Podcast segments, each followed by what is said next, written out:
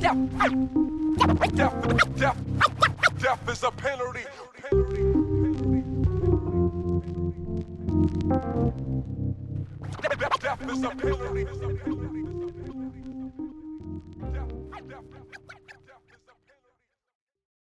Welcome. This is All the Fuck In, a podcast from two entrepreneurs about showing up for social justice in your work. This isn't your typical capitalist focused entrepreneurial business podcast. There are already plenty of those. We're here because we've been craving voices rooted in activism, justice, and integrity with those values. These are conversations about all things business and entrepreneurship, but from a radical perspective that says we don't have to choose between social justice values and being successful in our work. This won't be a place where we claim to have all the answers. Our intention is to offer guidance and support while also encouraging our listeners to discover and live into more questions. We believe these conversations require ongoing practice and a consistent dedication to unlearning. If you're ready to go all the fuck in on what matters most while creating an abundant life, you're in the right place. And a quick note on our content we believe self care is radical and non negotiable in the work of both justice and entrepreneurship. So, some of these conversations include mention of trauma, both from a systemic and often racialized perspective, and in relationship to experiences like sexual violence. We hope you do what you need to take care of yourself while listening, even if that means pausing and returning to an episode at another time or skipping it altogether.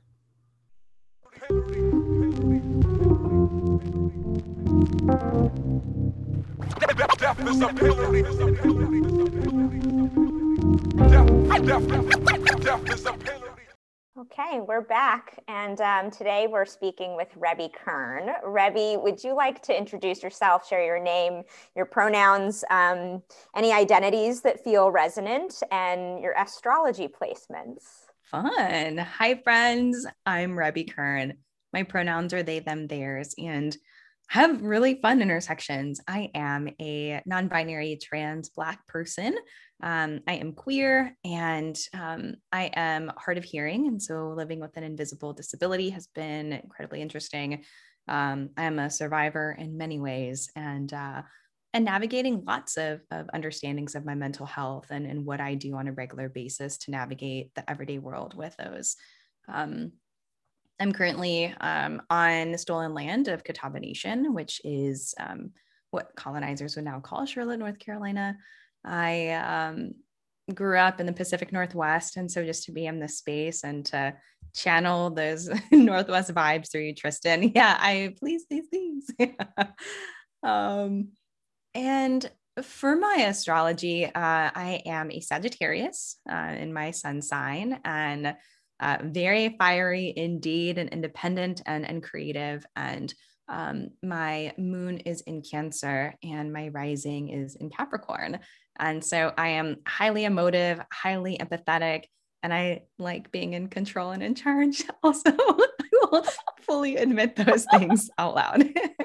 oh, I love it so much. So, um, I first came to know you as a yoga teacher and then learned through cultivating a friendship with you over time that you do much more than yoga. Would you share? I would love to hear like what you're doing now and how you got here. mm, yeah. How much time do we have? I know. Well, we've got about an hour. You can take up as much of it or as little yeah. as you like. Uh, I appreciate the question, and and I do appreciate how much we've been able to get to know each other in time and learning so much about one another. And I um I came to this moment through um, experiencing myself in the world and experiencing how the world was receiving me, perceiving me, and and supporting me or denying me. And um, growing up as an adopted kid and, and navigating being biracial, um, navigating being in an intergenerational family, then coming to learn my queer identity, my disabilities, and all of the aspects, I, I came to find myself incredibly activated as a kid, trying to make space for myself. And the system told me I was too loud, I was too wrong, I took up too much space. And, and so I really started to find ways to elevate my voice. And um, theater and art and creativity really helped me hone into that. Um, and my mother kindly reminded me that will not make you money down the road. So I was automatically whipped up into the system of, of overperformance and production. Um, and and so uh, I think to take the the shorter end to answer this question was I fell into activism really quickly.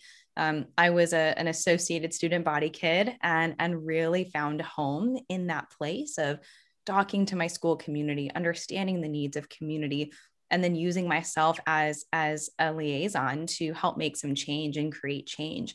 And what I learned in student government helped me uh, start my own nonprofit when I was just exiting my teenage years. Mm. And and in attending a religious faith-based institution for college, it was the first time I was really openly discriminated against for my queer identities and I didn't know how to handle any of that. So I started a nonprofit because that's what you do, I guess. I found that um that my sibling campuses across the US were those students were experiencing similar outcomes of, of asking for space and being denied and paying for for student fees that couldn't go back to the clubs and the organizations that we wanted to start to support our best selves our our queer identities and so um, we we began to work on a national and then a global basis um, i'm really proud of that work and we um, many of us stayed in activism and and and I too went and and I left my filmmaking interest and moved to Charlotte, North Carolina for my first national collegiate policy role. Mm. And I was in love with the work.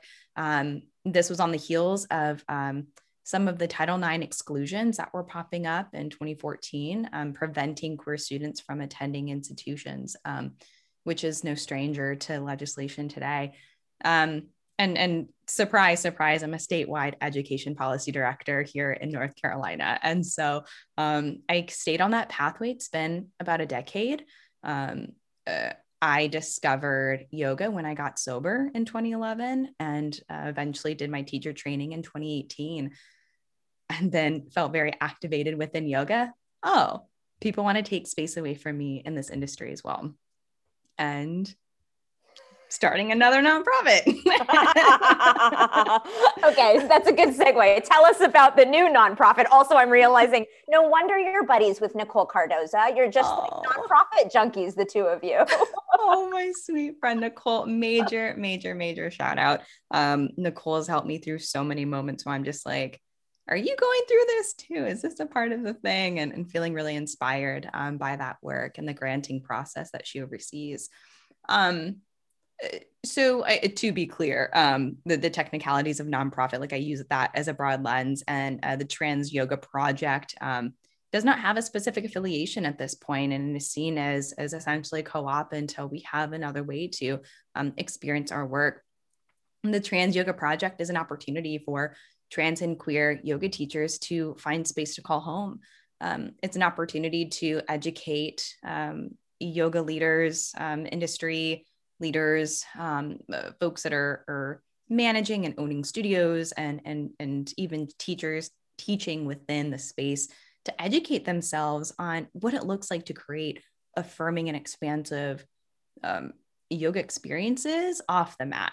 And, and we hear that term. I hear that term often of, of yoga happens off the mat. And um, and taking this work into the world because so many times I hear people say, I'm a yoga teacher and I'm not political.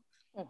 And to hear that alignment as, as a bypass to supporting trans needs and supporting racial needs. Um, and so I'm sure I'll have space to unpack that a little bit more deeply.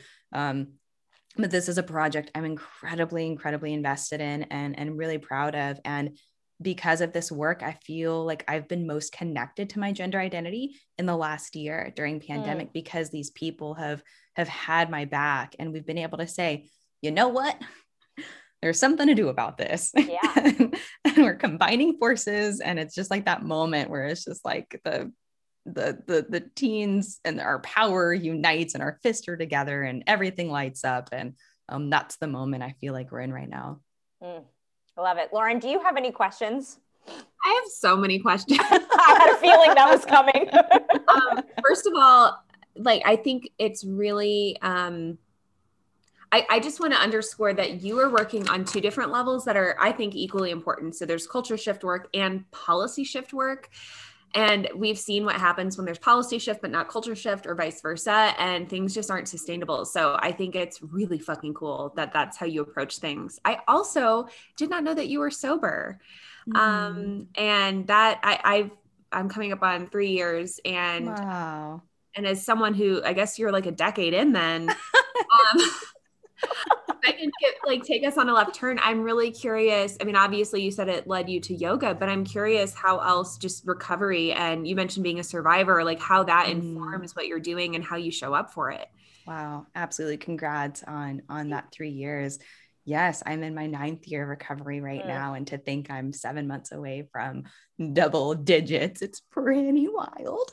Um, I will say this that after my dad passed, I find myself talking myself out of recovery um, more than I am back into. And so I, I do want to honor and acknowledge the healing space I'm in right now and really questioning um, my own foundation and all of that. And it is a scary place, this grief. It is scary.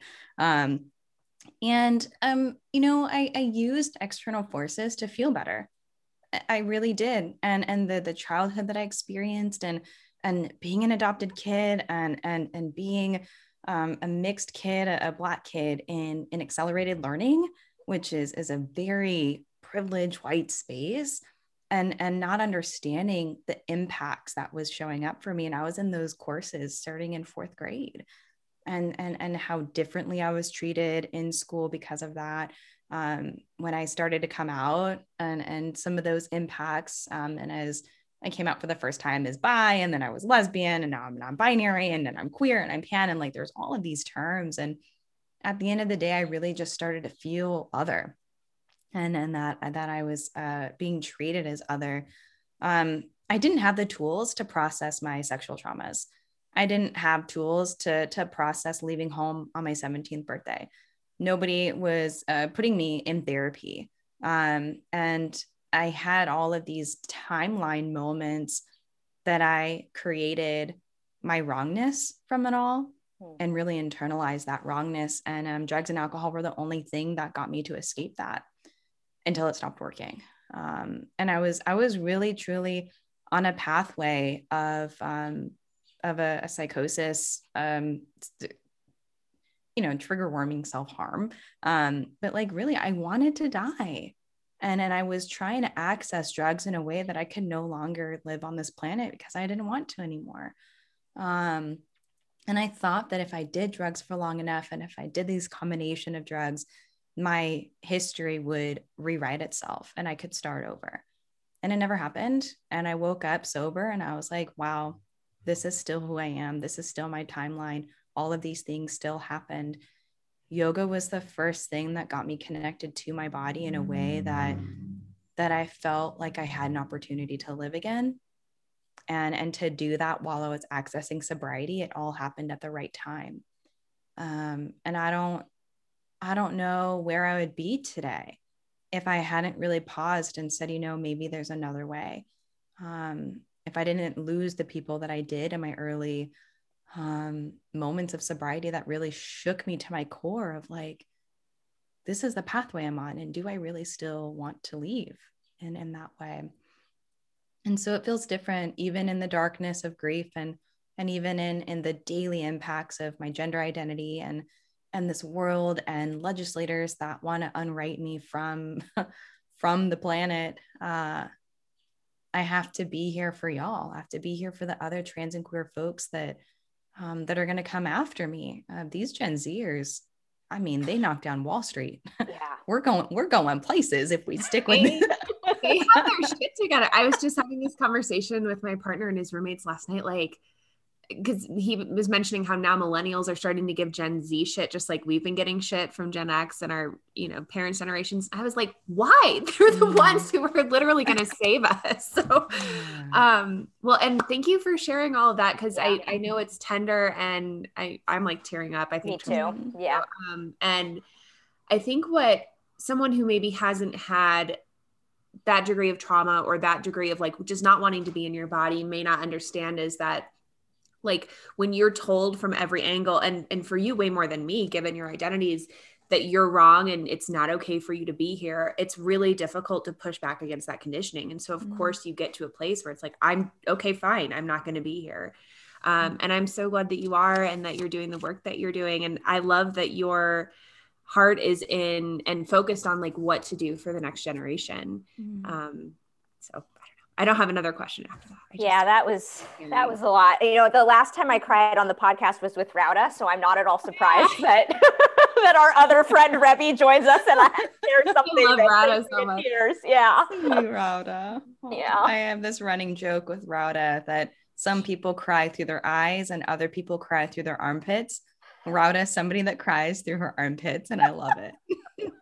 Hilarious. Oh god i just want to be with both of you so bad someday. I mean it, just just so everybody's aware i get to meet rebby in person in a couple weeks which i'm really excited about. Socially distanced of course but rebby and their partner daniel who i've been buddies with both of them now for for a little while and i'm really excited to to be in person. So it's so exciting. And I am in between my vaccination shots right now. Me and too. So, yeah.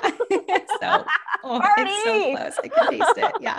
and Rauda, you will be with us in spirit yes. for sure when it happens. Yeah. Mm-hmm. Oh, Rebby, tell us, you know, I know that you have been, and I'm guessing still are, an ambassador for Lululemon and mm. have been in roles with organizations like this over the course of your profession as a yoga teacher, I'd love to hear what that's been like as a non binary trans person. Um, and yeah, whatever you might want to share regarding that experience. Yeah, and and thank you for the question and and the acknowledgement. It it feels pretty wild to have been approached by the brand to be an ambassador. And I was approached at the local level. And what's so beautiful is that the the folks uh, that are managers of the store. So um, Atherton Mill is the the third Charlotte store in the area, and uh, so I got to come on as a first ambassador for the store. And what I'm learning is the first Black non-binary ambassador in the region, and trying to really unpack and identify if that is also inclusive of North America. And mm. trying to really identify if there are other trans and non-binary folks navigating through the brand. Um, and and that is important to me because I have a lot to say. And that this brand and, and as connection to other organizations and industry leaders and um, systems that have created harm, I really had to ask myself, what can I do within this brand, within this company to make more space for other people like me? And not only people that want to wear the apparel, but for yoga teachers and and and folks within fitness and wellness at large that want to be seen and and and that even comes down to somebody who comes to a drop-in class. How how is it? Like where are those connections and so um, when I was approached, there's this uh, gender inclusive line that has been in the lab for a while with Lululemon and is present in about 20 stores in North America. Hmm. And is that my Slack or yours? I hear the Slack sound in my dreams. I'm oh, closing oh my Slack right now. I'm so triggered. I dreamt last night that my partner went somewhere in public and forgot to wear a mask, and I was trying to protect him and couldn't. And I was when I woke up this morning, I was like, okay, this is the reality we're in now. Like now we dream about not being able to wear a mask in public. Anyways, so segue much. to back yeah. to what you were saying. Right, right, right. Additional triggers. Yeah. and and so because of that, because of that line and the introduction of the line at that time, I was a yes because I'm a yes for that change. And, and Lauren, you'd really kind of brought up of, of the culture change and the policy change. And I really felt that because of the way that my managers had approached me, that my work within uh, social justice and and community wellness and um, all of the identity pieces that I bring was what made my role most appealing. That stood me out from other wellness leaders in the area, and I was really flattered by that. And and I made it really clear. I said, well, you know, when you get me, you get all of me. I will not be censoring myself for any any part of who I am to do this role. So I'm going to ask you, are you sure? Are you sure? And they said, yes. And I don't know if the brand was sure. Mm. There has been uh, an interesting path of, of a timeline since I would say September. And I had an opportunity to get featured in the, the five to follow um, on the global Instagram page for Lululemon. And, and I do, um, I, I started my business to do more trainings within yoga and wellness um, that had been implemented on the ground here in Charlotte and taking that work to national and now a global scale. And what um, I've learned from that is that that became incredibly appealing um, across the board. And so Lululemon wanted to help uplift me in that work.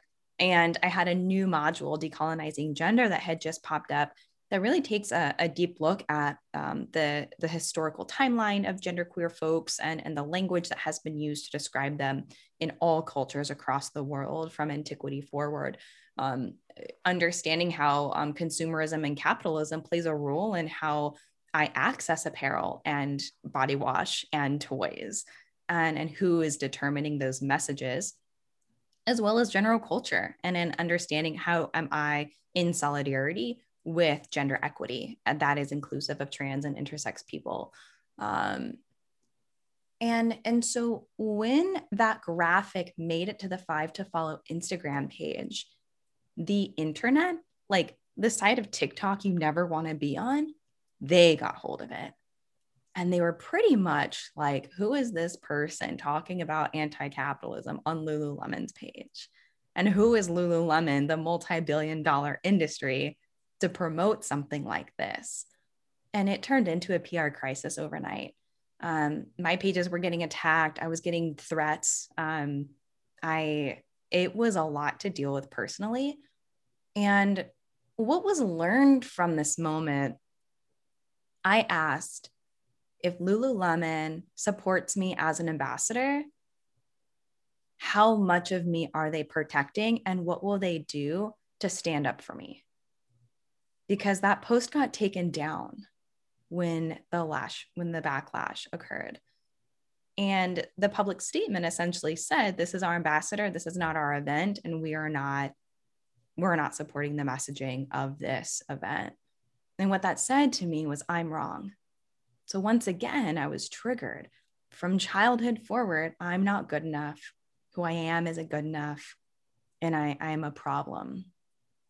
That was a moment that I, I needed Lululemon to back my region to say who you are matters and the work that you're doing matters. And we're going to stand up behind you. And for the brand to come forward and say, you know what, gender equity does matter.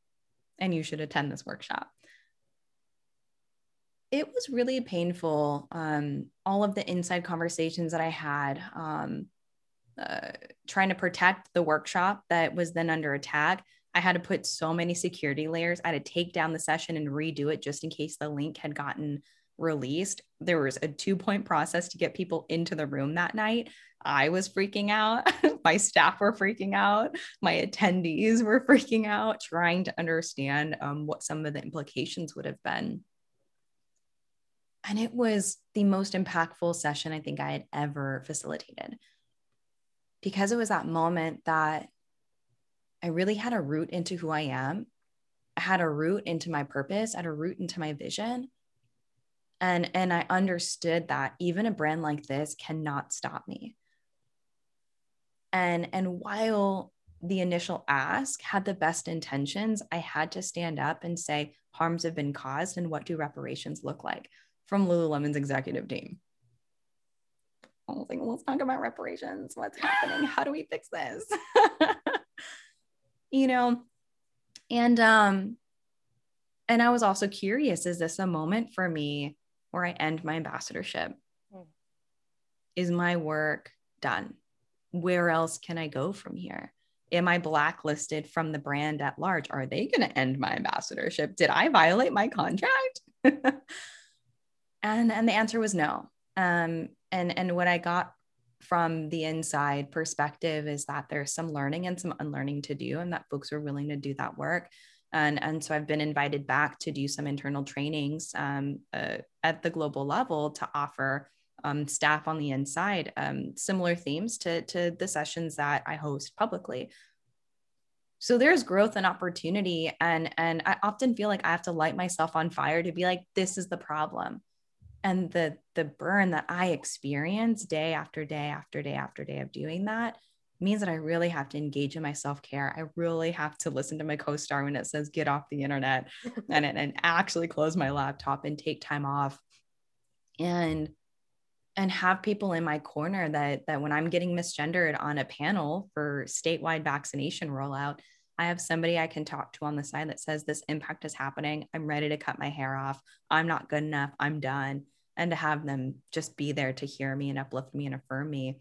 Um, I have to do all of that stuff on a regular basis, or else I cannot continue setting myself on fire in this way to do this work. Um, and so that's kind of the, the broad scale of, of what has happened. Um, my contract will end in August, and and um, and and I've learned a lot from this and i hope that the brand and the people that are tuning in um, can understand the impact and and the possibility and and i really believe that that the folks at the executive level have learned something from that moment i wish that i didn't have to come at, at the stake of of my business and my work and my identity.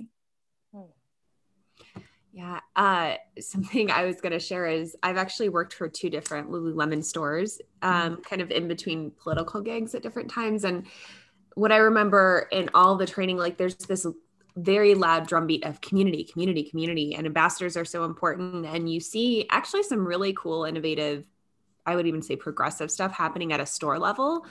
Um, and it's interesting to hear you tell the story of what was happening for you locally kind of trickling up i guess um, to this executive team and you know i wonder if you would want to share anything about how you see institutions like lululemon um, in capitalism starting to embrace anti-capitalist values. I don't really know how to ask this well but just how these organizations and brands can start to embrace these values or is that actually not impossible is that not even possible because of how they're structured? Like i i wrap my head around this all the time and fail so.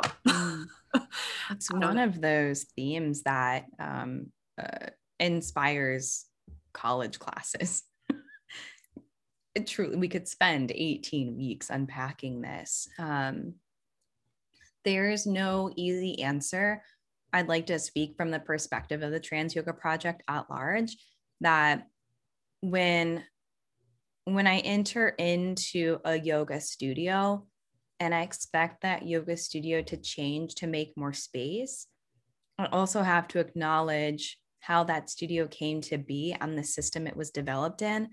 It's possible that that system might not change today. And so, in my going to that studio, am I creating additional harm for myself? Or what does it look like for me to say, I don't have to experience yoga in a studio. And I and and there are elements of of this past year of of experiencing my home as my workplace, as my uh, studio, as my um, kitchen and, and restaurant, all of these new ways that I hadn't even been interacting with my own home. That also got me to realize, oh, I don't have to go to a studio to access my yoga and and i don't have to look at the person beside me and what they're up to and their mat and their apparel and their headband and their water bottle for me to feel like i'm a good yogi and i also no longer have to i mean I, I know what i just said but if there are ways that i don't have to set myself on fire to make more space i want to do that and that's what my self-care looks like today and that's where i'm where my no comes in and, and where i get to say no and be a no because I think at the when I really scale out, there's been this metaphor around the table.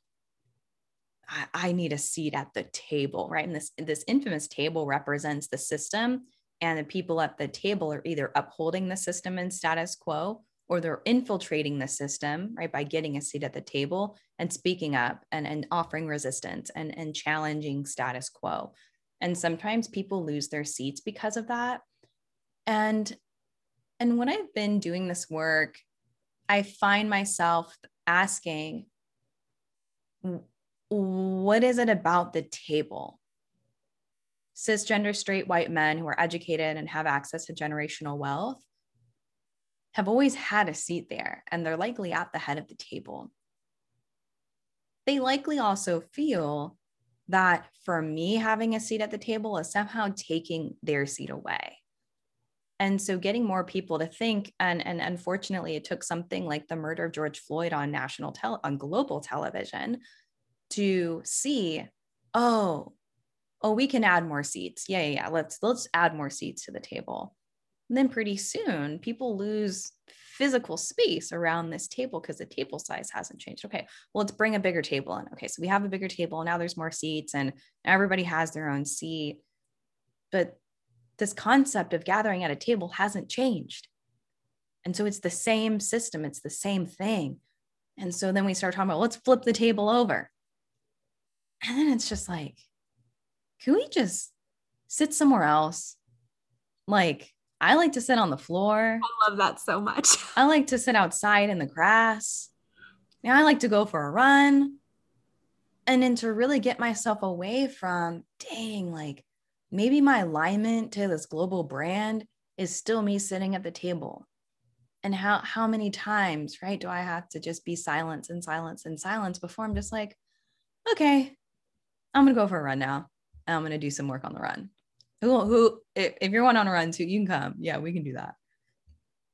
And so I, I I'm in this place in my activism, in my personal life, and in my work life, in my yoga life that um I'm kind of not interested in the table anymore in the same way that I was. And I am tired and and I've been tired for a while.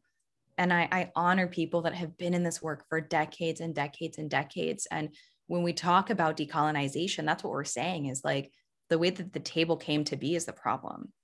And that that table was stolen and it was wood stolen from from land that is not mine and built to serve a cisgender straight white man who already has access to generational wealth. But what about the people that they took that wood from? Where are they sitting?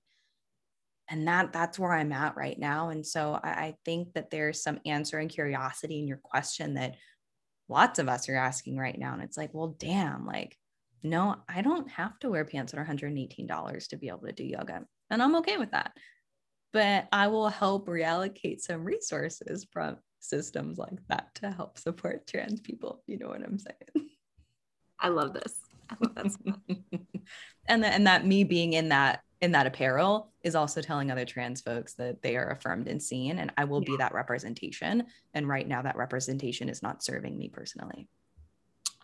Thank you for sharing that. Yeah.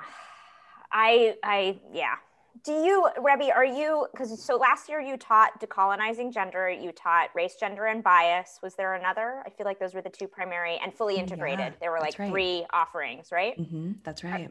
Are, you going to be offering things of that nature again, or is all of your kind of educational facilitation work in that vein going through Trans Yoga Project now? Wow, what a great question. I know right now I'm on a pause because of my mental health. And I am in two therapeutic groups. I'm in talk therapy. I have a, a an appointment with my psychologist on Friday um, because I'm not well, and and my dad's death really took a toll on me, and um, I was not able to recharge in September after the Lululemon PR crisis, and that was about a month of everyday ongoing impact and then residual impact through today. Um, and then my dad was in and out of the hospital, and then he was in um, a nursing facility for almost two months. And then the election came, and the election here in North Carolina was very traumatic.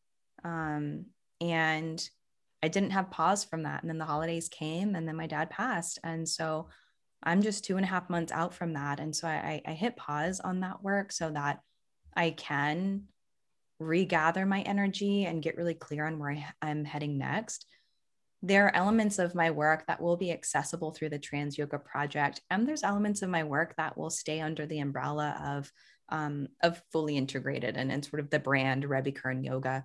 Um, and right now, it's it's just tougher to access because it, I'm not ready yet. Um, there are new modules in the works, and then so really kind of setting myself into the vision into the future um, I still have goals to move into global space. I'm still a consultant in many ways, and and people can book me, um, you know, individually and at a an institutional level, a group level as well. Um, and so right now, just kind of prioritizing what it looks like for me to be full, right? To fill the cups of others. Um, and to also take a look at what pushes me into my vision um, and, and really aligns me to my true north in that way. And so I love the question so much. And um, you can always access rebbykernyoga.com. we'll link to all of the things in the yeah, show. we will. and I'm just so glad that you're offering yourself the space and the care that you need and seeking the support that you need and um, and owning it too right and like sharing that that's part of your process um, because i think we need to be having that conversation more transparently with one another yeah Absolutely. And grief is showing up in so many ways right now. And so um, the more I can speak to that, I hope it gives permission to folks to be exactly where they're at as well. Yeah. Especially this week, because I know at least for me, this was the one year mark of going into quarantine. And I think for a lot of other folks, depending on what state you're in. And I think there's something about anniversaries too that just yep. live in our bodies. And so it makes sense that there's even more coming up. And I didn't realize you lost your dad that recently. I'm so sorry. You've had a lot to hold in the last few months. Yeah, thank you. And then and there's elements of of doing this work that keeps me in that uh impact, right? Where yeah. I'm experiencing more impact than I am the filling up. So it's it's interesting. Yeah, thank you. I feel like I could ask you a series of personal questions about how you navigate instances of misgendering. And I don't know if now's the space for that, but I, I, am curious to hear mm. as someone who is, um, you know, I didn't exclusively claim they, them until this time last year, speaking of anniversaries. Um, COVID was what gave, it felt like gave me permission to be myself. Mm. Um, mm-hmm. And really, I also want to say too, as a preface to you answering that um, it was yoga spaces that I was I was frequenting yoga spaces more than anything else pre-COVID that felt very cis het dominated mm-hmm. and I was advocating for pronoun considerations while also exploring my gender identity but not feeling empowered to more deeply explore it to the point of claiming my gender identity and like and really starting to discover and and recognize my gender identity. And so you know as i reflect on both like the pre-covid experience of being in those cis het you know yoga spaces which also let's be real if i was there there were other trans folks there too. I just didn't know it right? Um, mm. and other queer folks of all kinds there i just didn't know it. Um, but now as i think like what comes next when we start moving back to in-person practice i am i have some anxiousness in my body on moving back into those spaces with those same, same people. And you know as i'm sure you can imagine because all of us really are those of us who are trans are and non-binary and etc um, are mis- have to contend with misgendering on such a regular basis. It can be astonishing sometimes. So yeah all of that to say i would love to hear anything you have to mm-hmm. offer on that topic. Uh, you are so valid and i am so grateful that you've also been so open about your own personal discovery and it's so brave. And i just thank you for being a beam of sparkly rainbow light for this world to experience. yeah. Uh, you're you're getting me after a morning of, of dealing with this. So I'm gonna be a little shady. Uh, this shady morning, is that what you said? Great, yeah. bring it. bring the shade. Um, so there is a national cool, uh, um, a statewide coalition with some national impact that um, invited me to uh, talk about the LGBTQ underrepresentation and underserving, primarily around COVID and uh, vaccine rollout. And so, on behalf of my organization, I attended last night. Uh, I read it around eight, and I think that it was sent after five. Um, I had gotten an email that said, Hi, getting ready for tomorrow. Can you uh, tell me how to pronounce your name? And what are the preferred pronouns? Quote, the preferred mm-hmm. pronouns. Yes. And I said, it's too late for this. And I ordered Taco Bell and watched an episode of Station 19. yes. and, and so um, uh, I woke up this morning and I said, okay, what is it that it's, what is there for me to say right now? And so I gave a description and a phonetic explanation of my name. Um, and then had unpacked one um, that my pronouns were listed in my email signature of all of the email threads that we've had. It's also listed in the bio that I had already submitted. And it's also listed in my bio on equalitync.org. And so please refer to those things. Um, and my pronouns are they, them. Please only use they, them. And then I unpacked preferred because preferred also then denies the fact that all people have pronouns and that cis people don't have preferred anything. And so um, try to unpack that in a brief email can be really challenging. That's something that happens all the time, every day. So I get to the session and I'm misgendered in the pre meeting. And I said, Hey, my pronouns are this. It's in my Zoom name right here, just like right now. It's right, it's right here. And so then I was misgendered multiple times during the panel. And the first time I addressed it, and the second time I wrote the moderator again and said, You've done this again. And that was when I started checking in with my, um, I have a, a group of trans executive leaders in the state, and we just, we kiki all day and and we need that space and when we're not feeling affirmed we affirm each other and it's the most vibrant group chat i'm in aside from our global trans group that that we share. And i found myself really reverting back and, and i'll get to to the solution and the question. I just really want people to hear and understand this is every day. And even when i say and, and affirm myself it it doesn't land there's no change that happens and it's not sinking in with people and that is so frustrating. And so um, this person this moderator wrote me again after and and said thank you for correcting me. Thank you for accepting my apology. And can we get together for a virtual coffee? I'd love to see how we can collaborate. So going back to this systems conversation this person has proven to me that she's not there yet and when I looked at the demographics of the room, it was predominantly white cis folks and, and predominantly women in this room. There were three other folks that had their pronouns listed. One of them happened to be a previous board member of the organization I'm in another is a colleague of mine that we were already connected and the third was their colleague and they're all from the same organization. And i wrote them each separate that said thank you. I feel so affirmed and and, and i feel held. And i moved their zoom pictures next to mine as if we were sitting at the same table together. And they each just said that they saw me and, and, uh, and honored and that they were sorry about the misgendering that occurred.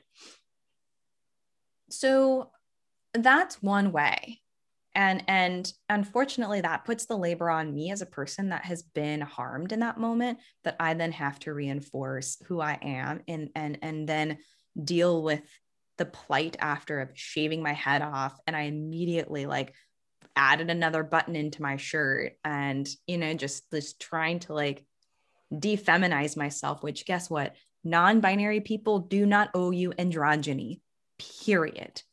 Period but I still feel so forced into that, right? Um, and so besides the correcting, um, I do my very best to send people in on my behalf.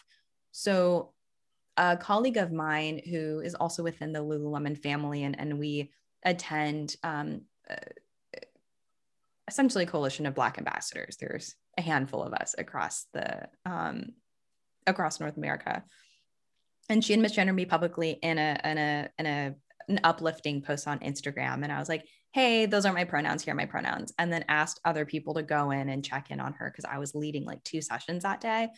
And so then turned out she had taken it down, reposted it, and misused they them pronouns.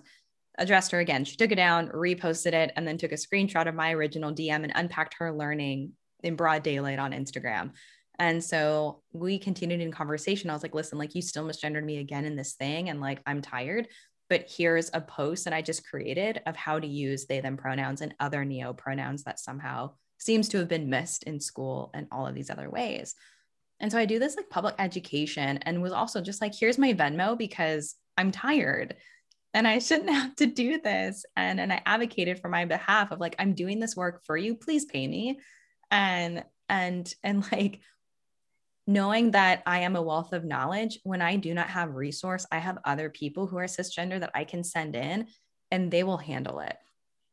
And so when those things happen, I have to get really clear about um, about the energy.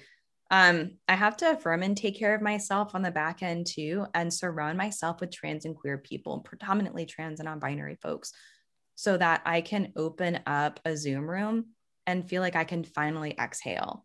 The tension leaves my shoulders. It doesn't matter what I'm wearing or what my hair looks like or how masculine my glasses are. Thank you, Warby Parker. Like I just show up in the room. and, and I need that so much. Um, and I don't know how to teach cisgender people what it feels like to go through an entire day that I'm misgendered in a call at 9 a.m. in the morning. And I move into another space and I talk about anti transport legislation. And I was telling Tristan before this call, this is the first affirming hour that I've been in in my day. It's three o'clock and my workday is not done. And and that's tough. Um, what what it also looks like is for me to draw boundaries. So um, there's two, maybe three buckets. There are the people that I know I will not have interaction with again, like at the grocery store. I likely won't correct that person because it's a low stakes situation and I can move on. When it comes to the people that are in my life that I know who who love and care about me, I will correct them and advocate for myself. And I will also ask them to do their own learning. I also get to deny them access to me if I find that they're creating more harm than facing their unlearning. So, this whole, oh, it's so hard, and you know, I'm doing my best, or the over apologizing of making it about them and their trying. Right. And so I, I can exit those relationships. And I think this third bucket, it's like, if these are people that are super duper deep in my life and they accidentally misgender me, like I likely won't even notice because like they're showing up for me in so many other ways and they're in solidarity with me. They're asking me what I need. And like accidents do happen, but there's some place in the middle of this like constant, like even in, even in the, it's like, it's as if the synapses just aren't firing. and and I can't always fix that.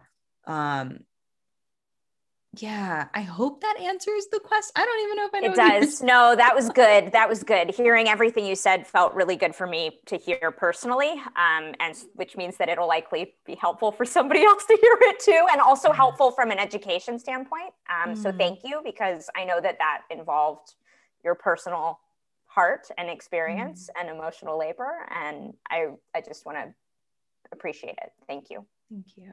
Yeah. I'm also realizing, correct me if I'm wrong, Lauren, but this is the first trans non binary person we've had on the show. I think you're right. Oh. And now I'm like, I'm doing a bad job, first of all. Like, that's what my brain says, which I know isn't true. Like, we, first of all, we, we invited Rebby on the show months ago, and then Rebby went through a personal, you know, um, yeah, a, a, huge shift, you know, and loss. Um, mm-hmm. And so, you know, I've been I've been waiting for this. I've been waiting for this. but I'm I'm also just realizing like I want to spend more time talking to other trans non-binary people and other trans mm-hmm. people in general you know? Um, not just to be diverse and to have you know good representation practices and to live into our world as as people who are committed to social justice but also because i need it and i'm just realizing that. So thank we're you we're not doing we're not doing that box checking shit. No no none of that box checking shit for real. Yeah. yeah. and what a beautiful opportunity and and to be a yes for a podcast led right? By a trans person is also just like hell yeah i can yeah. do this. And yeah. like immediately feel like this is my safe space for the day. Yeah. and that feels really good. So thanks for creating space for that. Yeah it's my pleasure. And i have to affirm too that lauren is is an incredible space holder as far as that con- is concerned too and one of my biggest supporters and one of the people that i know i can go to and lean on when it comes to mm-hmm. these topics of being misgendered and what that's like um, she has really shown up for me in really mm-hmm. big ways so thank you yeah i didn't know how to say this before because i'm trying not to make stuff about me but what you just shared Rebby, I'm, I, I know you're saying like for a cis person like they can't there's no way for me to fully understand what it feels like, right, to live in a trans body or a non cis body. But like, I, I do find that the more I'm in relationship with people who just have different identities than me, like you, hopefully folks are developing compassion. So mm. um, I just, every time I'm in a space like this, first of all, I feel very honored um, that I'm trusted with that space, but also just, I, I, am constantly learning something. So I Mhm. appreciate you both a lot. Yeah. And I think that was the whole shady bit about referencing that email that's like my Yeah. racial identity and my gender identity were put up to bat. And like, I Mm-hmm. just thought about how many other people are asked that in a really inappropriate way when it's like our pre call, we can say, let's go run and introduce each other instead of being like, how do you pronounce your name? And like many white people are not asked that. And, and, um, is uh, something that, um, Austin Channing Brown wrote in um, I'm Still Here. Is that I see the green book. Yep, I see the green Um, book too with the black lettering. I'm still here. Yes. Yeah. Okay. My visual learners in the room. and and she writes about how when her mom named her Austin, she didn't get it until she was in a room um, interviewing for a job. And that the person was looking around and would look right over her as a black woman and was looking for a white man named Austin. And that later she says, I named you that to get you in the room and and I there was just so much validity in that moment. It was be like, oh, I get it, right? And to, to feel that, and so in that opposition, Lauren, there are so many times that that people, even with the best intentions, are creating harms uh, with multiple layers to it, um, and that there are better and different ways to ask. And it goes back to how are we changing systems where everybody is putting their pronouns in their signature so that we don't have to have these uncomfortable conversations. It just is, is. And I wanted to misgender her on the call intentionally just to prove my point. And then I see it on TikTok all the time, you know, and all of these little like funny jabs, but it's our reality. And it's like, but how would it feel if I called you he? You wouldn't like it. Uh, and how can I do some of that learning without being like mega shady? But also the shadiness is appropriate sometimes. Yeah. You know, like Yeah. it's okay. Okay, I have two more questions, and I know we're we're nearing the end of the time. One is, damn it, I lost it. oh, okay. One of the questions I'm getting a lot from people is like, so I'm a huge proponent of like, put your pronouns in your everywhere, right? Zoom name, email signature, website, social media bios. I'm saying it all the time. I re- also recognize that not everyone is safe to. Would you speak to that and how you're approaching that as someone who's trying to shift the culture and the policy with that awareness, you know? Mm. Yeah, there's so much depth to this. Um, first and foremost, your identity is yours. It is not debatable, and you do not owe anybody a conversation. And if that means that you're not ready to be out yet, that's okay. And and find those spaces off the clock where you can be out, or, or else it could potentially feel like a really deep hole. Um, that, that's first and, and foremost. And and and I know that um, there's lots of conversations about what it looks like to be stealth and and in a concept uh, in the context of binary trans folks that move through their gender journey and then don't talk about their trans identity out loud. And that is their right and that is about safety a lot of the time. Um, as non-binary people i don't have that level of privilege and that is why even this morning I automatically was like, well, I'll just transition binary and be a guy because that might be easier than being non-binary. And so what that also means is when I don't come out about that identity is I'm impacted doubly in certain ways because I'm perceived very much in my expression as as femme and am often um I show up in in rooms and and most people think I'm a straight like mixed woman and mm, that's not how I show up in my world. Um, and so while it is important, I think that this conversation actually speaks to the privilege and solidarity of cis people needing to do that work because that's the whole point is that when everybody offers it, it makes it less focused in on and spotlighting on trans people to come out and be out and so then if we're able to shift that culture then then it might become a bit safer a bit more comfortable to be out in our workplaces. And then sometimes we're not afforded that. Not everybody gets to work at the starbucks at the end of the corner you know and wear a rainbow pin and and have pronoun like they offer pronoun pins for their um, employees. Um, and so i think that it is important. Um, i also don't this is something I wanted to say earlier that because of my work in queer activism, I've had privilege of being out in my workplace and that me being inspired by my work and my work being inspired by who I am. And not everybody's afforded that. And so I got to come out and, and use my pronouns in affirming spaces for as long as I've been working. I've never been in a workplace that I was not supported about that and and i feel really honored um, i feel so so honored. And so because of that it's made that aspect of it very easeful. It's the outside world and the systems that continue to push up and and, and resist up against me. Um, i didn't come out in my yoga teacher training until after i graduated and until after i was approached about working there. Then i was like hey my pronouns are they them? And it was really uncomfortable and i needed to hide in that space. Um, and that was my right. And it it made it a little harder to come out later because people were conditioned and they didn't understand that I was in hiding in that way. Um, it was liberating to come out, but then it was up to me to correct everybody. And that was so hard. And then that's why having people who can correct for me, right? Of like, if there's a front desk worker and I feel comfortable for them to correct people if they misgender me, that's cool. But I wouldn't always come out to my classroom and use my pronouns because it was that's labor. They're not paying me extra to defend my gender identity. and, and so again, going back to how can I access my yoga without needing to be at that table? And that's where I'm at today. And that feels really, really good. Cool. Thank you. Okay, last question. Is there anything you want to say that you haven't gotten to say? Is there any part of your work that you want to share or highlight? Um, anything coming up, you know? Um, I I do want to to take a moment um, as as a helping professional um, in, in a lot of ways and in yoga is seen as light workers, right? Um, it is so important to have your cup full, um, or at least more than half full, to engage in this work.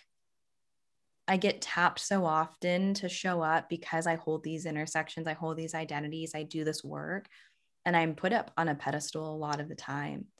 And and that can get really scary where I get nervous about what I'm saying on the mic, where I get nervous about what I'm typing on Instagram to where Instagram feels like work, um, to where this, uh, and I'm grateful that I do not feel censored in the space at all, but I do think about like, well, how far will this go? Right? Do I need to be concerned? Um, and because of that, I can witness that there might be other folks that might feel similar pressure to be something or, or to hold up a specific way of being.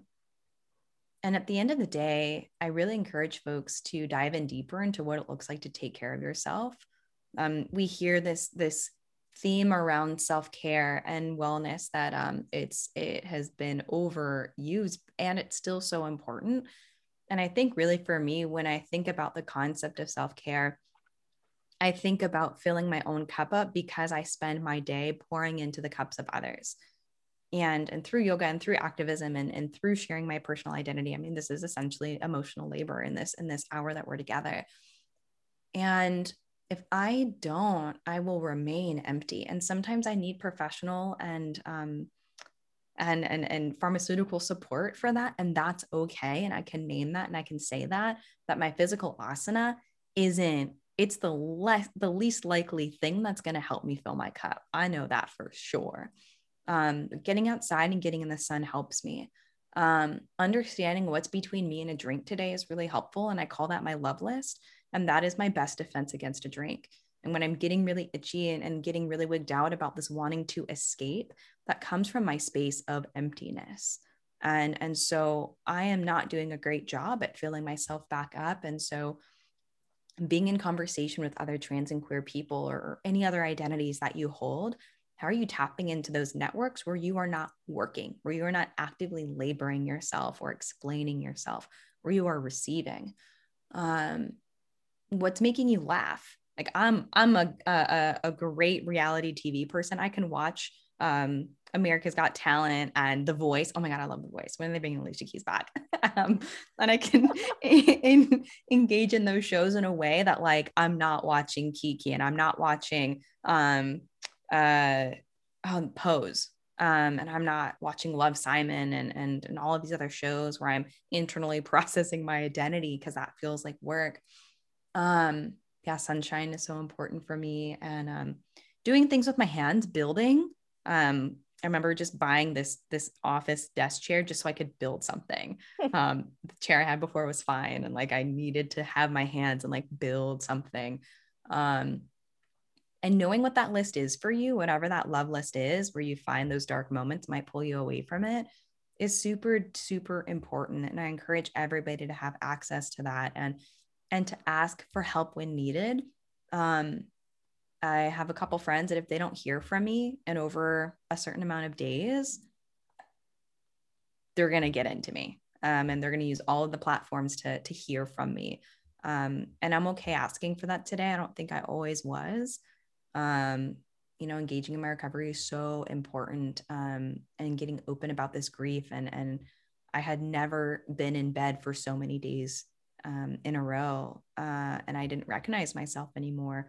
And I have I have support to pull myself up and out of that um, on top of of the racialized grief and and the gender grief and and all of these microaggressions that turn into macroaggressions that turn into just pain um, and so this space and then just being able to be on my mic and, and tell the story in my own way and not feel like i have to like check any of your boxes and you know it, it feels so good just to like hang out with some friends and be like here's my truth um, and my podcast has been a great place for that. That's definitely one plug.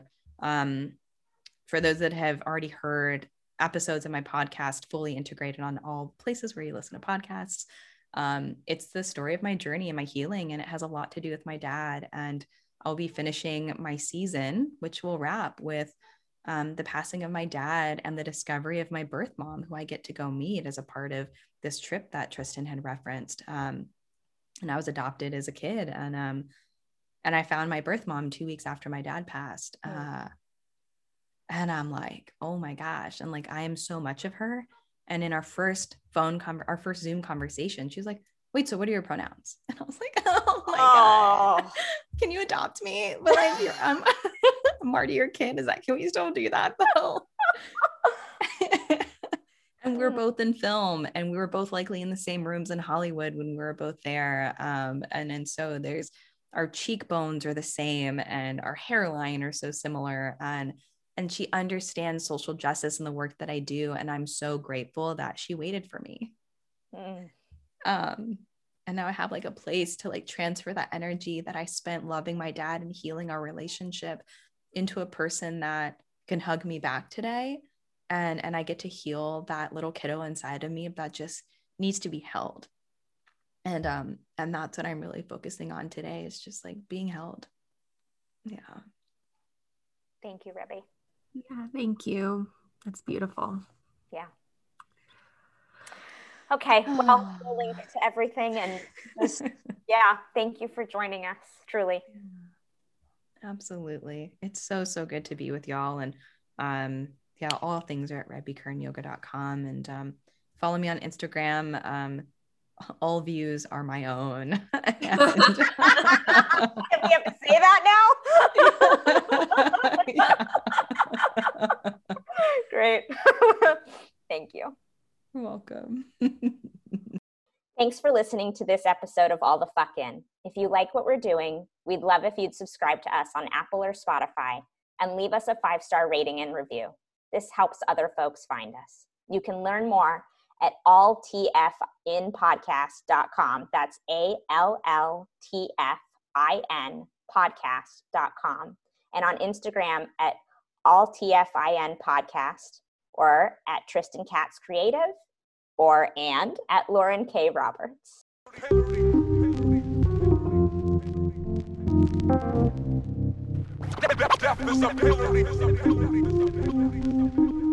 Death. Death, death,